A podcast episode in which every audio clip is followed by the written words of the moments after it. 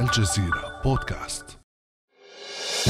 رحلات متتالية من وإلى واشنطن، قمة أمريكية إفريقية تتبعها جولة لوزير الخارجية الأمريكي أنتوني بلينكين، ثم أخرى لكمالا هاريس نائب الرئيس الأمريكي.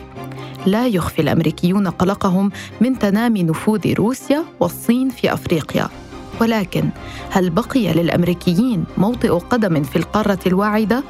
هل تأخر الأمريكيون في دخول السباق على أفريقيا؟ وكيف تخطط واشنطن لمنافسة موسكو وبيجين؟ وماذا عن نظرة الأفارقة تجاه الولايات المتحدة؟ بعد أمس من الجزيرة بودكاست، أنا روعة أوجيه.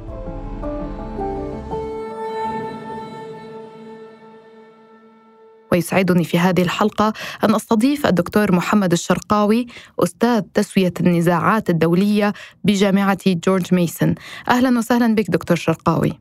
أهلاً وسهلاً. بداية، أين كانت الولايات المتحدة عن أفريقيا خلال السنوات الماضية؟ إذا ركزنا على العشر سنوات، يعني حكم أوباما ثم ترامب ثم بايدن، يبدو أن الولايات المتحدة كانت بصدد إعادة التمركز الاستراتيجي مع القوى العظمى، خاصة الانشغال بصعود الصين، وإن كان هناك خلاف بين رؤساء أمريكا الثلاثة الأخيرين كيف نضع روسيا، وهل هي خصم أم مجرد منافس. فانشغل الأمريكيون بهذا الهاجس الدولي وتناسوا أو تجاهلوا أن هناك مناطق نفوذ أخرى سيشملها التنافس الاستراتيجي المضاد. أفريقيا كانت ضمن هذا ضمن هذه الرقعة، رقعة الشطرنج الجديدة. لذلك نلاحظ أن الصينيين مثلا كانوا سباقين إلى محاولة الاستثمار السياسي والاقتصادي ومحاولة ربط علاقات وطيدة مع أغلب دول أفريقيا. الصينيون ليسوا الوحيدين، هناك أيضا الأتراك، هناك أيضا الروس الآن يريدون استمالة معسكر موازي إذا أردنا. ونلاحظ أيضا أن هناك بعض مشاريع النفوذ التقليدية مثل المشروع الفرنسي أو الفرنكوفوني الذي يتراجع في غرب وشمال أفريقيا. فمنطقة أفريقيا ربما لم تشملها العدسة الأمريكية بما يكفي، إلا أن جاءت الآن يعني بوادر المضاعفات الاقتصادية لحرب أوكرانيا، وبدأ أن الصين وروسيا هما تركزان على مصلحتهما في القارة. فجاءت كما تفضلت في المقدمة زيارة وزير الخارجية بلينكين لجنوب أفريقيا ورواندا والكونغو نائبة الرئيس، وهناك أيضا القمة الأفريقية الأمريكية. ونلاحظ أن الخطاب الأمريكي تغير بشكل ملحوظ، لم نعد نسمع تلك النبرة التي تنم عن تقديم النصح أو المحاضرة في الديمقراطية والتحولات السياسية وحقوق الإنسان، بقدر ما أصبح الخطاب الأمريكي فقط يكتفي بأن ندخل في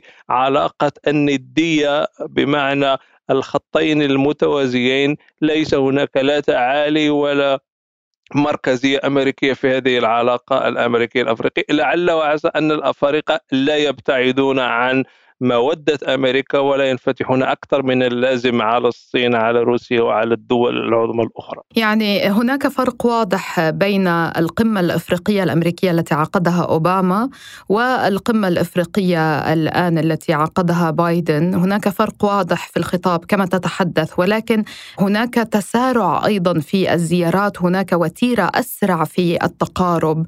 ما الذي دفع أمريكا لهذه السرعة في الحركة باتجاه أفريقيا؟ هناك سببان، أحدهما سياسي والآخر اقتصادي. تناولت الجانب السياسي في البداية، أننا بصدد حرص الأمريكيين على عدم فقدان حلفاء تقليديين، والأكثر من هذا محاولة استمالة أفريقيا لأن تبقى خارج هذا التنافس الاستراتيجي بين الأقطاب العظمى. إذا ركزنا على الجانب الاقتصادي، وهنا مربط الفرس، أفريقيا الآن بأسواقها، بمشاريعها للبنية التحتية، بمواردها الطبيعية، وكل نتحدث عن الغاز والنفط النيجيري، نتحدث عن المنتجات الفلاحية لمختلف الدول. هنا الفرق، لأن الصين تنزل بقوة، تدخل في الكثير من المشاريع التنموية في القارة الأفريقية. الأكثر من هذا، هي عينها على عدد على استي يعني استدامة الزخم لمبادرة الحزام والطريق على أن لا تقف عند غرب آسيا والخليج والشرق الأوسط، بل تمتد في مرحلة لاحقة حتى إلى الدول الأفريقية. وهذا مشروع يعني قيمته أكثر من تريليون دولار، ومن المرشح أن تنضم إليه مئة وستون دولة من من دول العالم. في المقابل أمريكا لا تستطيع أن توازي هذا الاستثمار المالي، ولاحظنا أن هناك في القمة الأفريقية الأمريكية الأخيرة إعلان لحوالي خمسين مليار دولار لمساعدات أمريكية للأفارقة. هذا رقم هزيل مقارنة مع المشروع الصيني الضخم، فبالتالي الولايات المتحدة لا تستطيع أن توفر الكثير. هي أيضا مثقلة بالتضخم، مثقلة بالعديد من التحديات ما بعد حقبة كورونا. إذن الجانب الاقتصادي لا يسعف الولايات المتحدة كثيرا بأن تظل هي صاحبة النفوذ الرئيسي، أو أن هي التي يعني يتجه إليها الأفارقة. ونلاحظ في المقابل أن هناك الآن نوع من الصحوة الاستراتيجية داخل أفريقيا تقول إن أمامنا عدة خيارات، ويمكننا أن نذهب شرقا أو نذهب غربا أو نوازي، بمعنى توازن القوة في العلاقات الدولية الأفريقية. يبقى هذا هو المسار المتطور أو المسار الدينامي الذي لا يستطيع أي من الكبار أن يتحكم فيه، بمعزل عن إرادات الكبار الآخرين. الاهتمام الأمريكي يأتي بعد تراجع كبير للنفوذ الفرنسي كما ذكرت. هل تحاول واشنطن ملء فراغ باريس مثلا، أم تحاول أن تأخذ مكان فرنسا اقتصاديا وت... يعني من ناحية الاستفادة للولايات المتحدة؟ واشنطن تدرك أن وجود فرنسا في القارة الأفريقية، خاصة في غرب وشمال أفريقيا، كان قائما على استثمار ثقافي واستدامة هذا النفوذ عبر أجيال من النخب المالية والنخب السياسية المحلية. فليس هناك انشغال كثير، لأن هناك ما يبدو أفول نجم هذا التأثير الفرنكوفوني. الولايات المتحدة لا يعني تثيرها إرادة باريس بقدر ما تنشغل بإرادة بكين وموسكو، وهذه الدول أصبحت الآن أكثر يعني تأثيرا في الأسواق وبين النخب السياسية الأفريقية. إذا أخذنا يعني الفرق بين وسط أفريقيا وجنوب أفريقيا لا نجد تأثيرا كبيرا للفرنسيين. يعني فأمريكا يتنظر إلى المشاريع الكبرى في تحولات الاستراتيجية بما هو خارج التنافس الأمريكي الفرنسي. في نفس الوقت لا تستطيع فرنسا الآن مجاراة المد العالمي. الآن من الناحية التقنية ومن الناحية الثقافية أغلب دول العالم ومنها الدول الأفريقية تنفتح على الإنجليزية وعلى الارتباط بالمعرفة حسب المناهج مناهج البحث الأنجلوساكسونية. فهناك تراجع ليس اقتصادي وسياسي فحسب، بل أيضا ثقافي ولغوي فرنكوفوني في القارة، وهذا يجعل دول أفريقيا يعني قابلة لأن تنتقل إلى مشاريع أخرى، قد تكون صينية، قد تكون روسية، قد تكون تركية، وقد تكون أمريكية. تحدثت عن هزالة المبلغ الذي يعني تقدمه الولايات المتحدة عبر هذه القمة مقارنة بما تقدمه المشروع الصيني الكبير. روسيا تقدم أيضا حماية للحكومات الأفريقية، أبواب خلفية لاستثمارات مجزية. الصين تقدم قروض ميسرة وتؤسس لبنى تحتية كبيرة بتكاليف رخيصة. وليس فقط المشروع الآن، يعني المشروع بدأ منذ أعوام مع شركة النفط الصينية، والطريقة التي كانت تقدم فيها العروضات للحكومات الأفريقية. المال حتما ليس نقطة القوة الآن للولايات المتحدة، فما الذي يمكن أن تقدمه للدول الأفريقية؟ هناك مجالات حيوية لا يمكن أن يعني تجد الدول الأفريقية بدائل أفضل مما تقدمه التجربة الأمريكية. صفقات الأسلحة، الأمن القومي لهذه الدول، بل الأكثر من هذا هناك بعض الدول أو بعض الحكومات التي تستمد قوتها من علاقات جيدة مع الولايات المتحدة. فبالتالي وإن كانت يعني ليست هناك قدرة حقيقية على مجاراة الاستثمارات الضخمة للصين، لكن هناك أيضا أمور بنيوية داخل الدول الأفريقية التي تبقي على هذا على هذه الأهمية للعلاقات مع الولايات المتحدة. الجانب الاقتصادي لا يخدم واشنطن، لكن الجوانب الاستراتيجية والأمنية والعسكرية وحتى التكنولوجية تبقى هي في صالح واشنطن أكثر من بقية المتنافسين على أفريقيا. من ناحية أخرى، هل من الممكن أن ندعي أن الصينيين يبدون منطلقا أكثر براغماتية من منطلق الولايات المتحدة، بمعنى هم يريدون التعاون في المجال الاقتصادي والتجاري، في ربما في مجالات أخرى على حدود معينة، ولا يطالبون، يعني هي مقايضة المصلحة بالمصلحة، لا يتفاوضون في موضوعات أخرى. أعتقد أن حتى الولايات المتحدة أصبحت تقتنع بهذا المعطى، أن المسألة ليست هناك مركزية قيمية أو معايير معينة تريد أن تفرضها واشنطن على النخب والحكومات الأفريقية، فبالتالي يمكن أن نرى أن هناك تساوي في المنطلقات البراغماتية عند الصينيين كما عند الأمريكيين كما عند الروس. وهذه هي حتمية التطور في العلاقات الدولية لكل الدول، بمعنى تجاوزنا المرحلة الأيديولوجية أو مرحلة المثالية السياسية التي تعطي للمؤثر نوع من المكانة المعنوية على حساب المتأثر بذلك. أصبحنا الآن ربما أمام مرحلة تساوي في الخطاب السياسي والدبلوماسي بين الدول كافة في مجال العلاقات الدولية المعاصرة. ولكن هذه البراغماتية التي انتقلت إليها الولايات المتحدة الآن يعني جعلنا نتساءل حول من سيكون راعي الديمقراطية الآن. الرئيس جو بايدن كان يقدم نفسه كراعي للديمقراطية، وكانت دائما الولايات المتحدة تحاول أن تقدم نفسها كالشرطة الأخلاقية في المنظومة العالمية. الآن وهو يعني في هذه المنافسة الشرسة مع بيجين وموسكو، من هي الشرطة الأخلاقية الدولية؟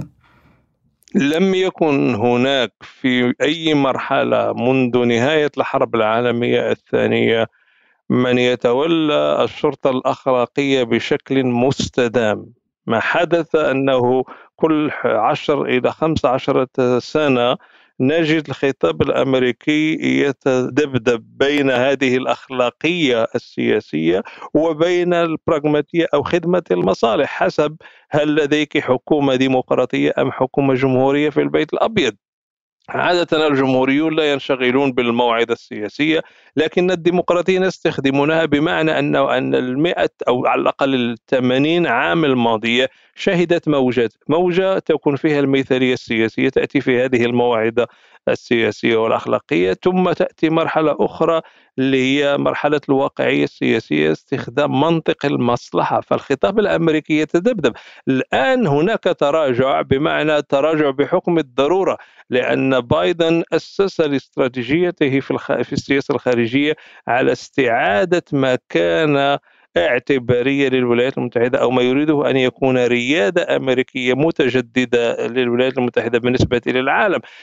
دخل بخطاب حقوق الإنسان وإصلاح الديمقراطيات، لكن تراجع مضطرا، لأن هذا الخطاب لم يعد، خاصة أنه بعد حرب العراق وبعد تذبذب موقف أوباما من الانتفاضات العربية، ثم ما فعله ترامب سواء فيما يتعلق بالتطبيع، فيما يتعلق بإعلان الجولان من ضمن سيادة إسرائيل، ومجموعة من الأخطاء السياسية الأخرى. إذن هذه هذان العقدان الأخيران أفقد واشنطن بعض تلك الهيبة الأخلاقية أو الهيبة أو المكانة الاعتبارية. فالرصيد السياسي للسياسة الخارجية الأمريكية تراجع. الآن هناك نوع من التموقع مع حقيقة أن الدول الأفريقية وبقية العالم يحاسبون أيضا هل هي هناك أخلاقيات قائمة بذاتها في الخطاب الأمريكي أم لا. ومن هنا تم القبول بأنه ينبغي أيضا مراعاة أنه أن الرصيد الأخلاقي أو المعنوي ليس عاليا، إذن قد نصل لاحقا إلى مزيد من مراعاة المصلحة، وقد نعود مجددا إلى المثالية السياسية. فهذه هي طبيعة الخطاب الأمريكي عندما يرتفع وينخفض حسب التحديات في الخارج. لكن من المؤكد أن أسلوب المواعيد السياسية لم يعد يؤتي أكله، وأن العواصم الأخرى ليس في أفريقيا فحسب، حتى في دول أمريكا اللاتينية وفي آسيا وحتى داخل أوروبا أصبح هذا الخطاب يلوح بأن أمريكا عليها أن تخفف من دور المعلم أو دور الأستاذ المحاضر في أخلاقيات السياسة. يعني هذا التذبذب الأمريكي الذي يحدث بفعل الديمقراطية بشكل طبيعي وبديهي، يعني أن يأتي كل رئيس بسياسته، يقابله انعدام التذبذب من الجهة الصينية والروسية بحكم يعني وجود نفس القيادة لمدى الحياة على ما يبدو إلى الآن. يعني كيف يمكن لواشنطن أن تضمن للدول الأفريقية نوع من الاستقرار وعلى علاقة إيجابية مستدامة، وألا تعود مثلا حقبة ترامب التي كانت متوترة نوعا ما مع الدول الأفريقية؟ ما فعله ترامب هو مثل ما فعله بوش في بداية الألفية. هناك مغامرات، أحيانا مجازفات سياسية، منها كما ذكرت حرب العراق. إذن من المرتقب دائما أن يأتي إما جمهوري أو ربما حتى ديمقراطي ويسيء التقدير ويدخل في مغامرات، ثم يأتي رئيس آخر. بمعنى أن أوباما جاء إلى البيت الأبيض ليصحح خطايا بوش وتشيني، كما جاء بايدن ليصحح خطايا ترامب. إذن سنظل في هذه الدائرة، وهي ستدور على ذاتها مرات ومرات. في المقابل، حتى لا أبتعد عن سؤالك، ماذا يمكن أن تفعله واشنطن؟ أن تنصت أكثر، وأن تفهم أن الأفارقة لهم إرادة أن يكونوا أيضا يعني دول قطب آخر. بمعنى التعدد من مشروع التعددية القطبية الآن التي يتم يعني حل السجال حولها شرقا وغربا. أيضا أن هل الدول الأفريقية كلها كلها على قلب رجل واحد؟ لا، لأن هناك تباين بين الدول الأفريقية. هناك ربما ثلاث مجموعات كما أصنفها. هناك مجموعة تريد أن تحافظ وإن كان بشكل محتشم على علاقات متوازنة مع أمريكا ومع أوروبا ومع الشرق، بمعنى الصين وروسيا. هناك دول ترى الآن أن هناك انتهازية ونافذة مفتوحة ينبغي استغلالها.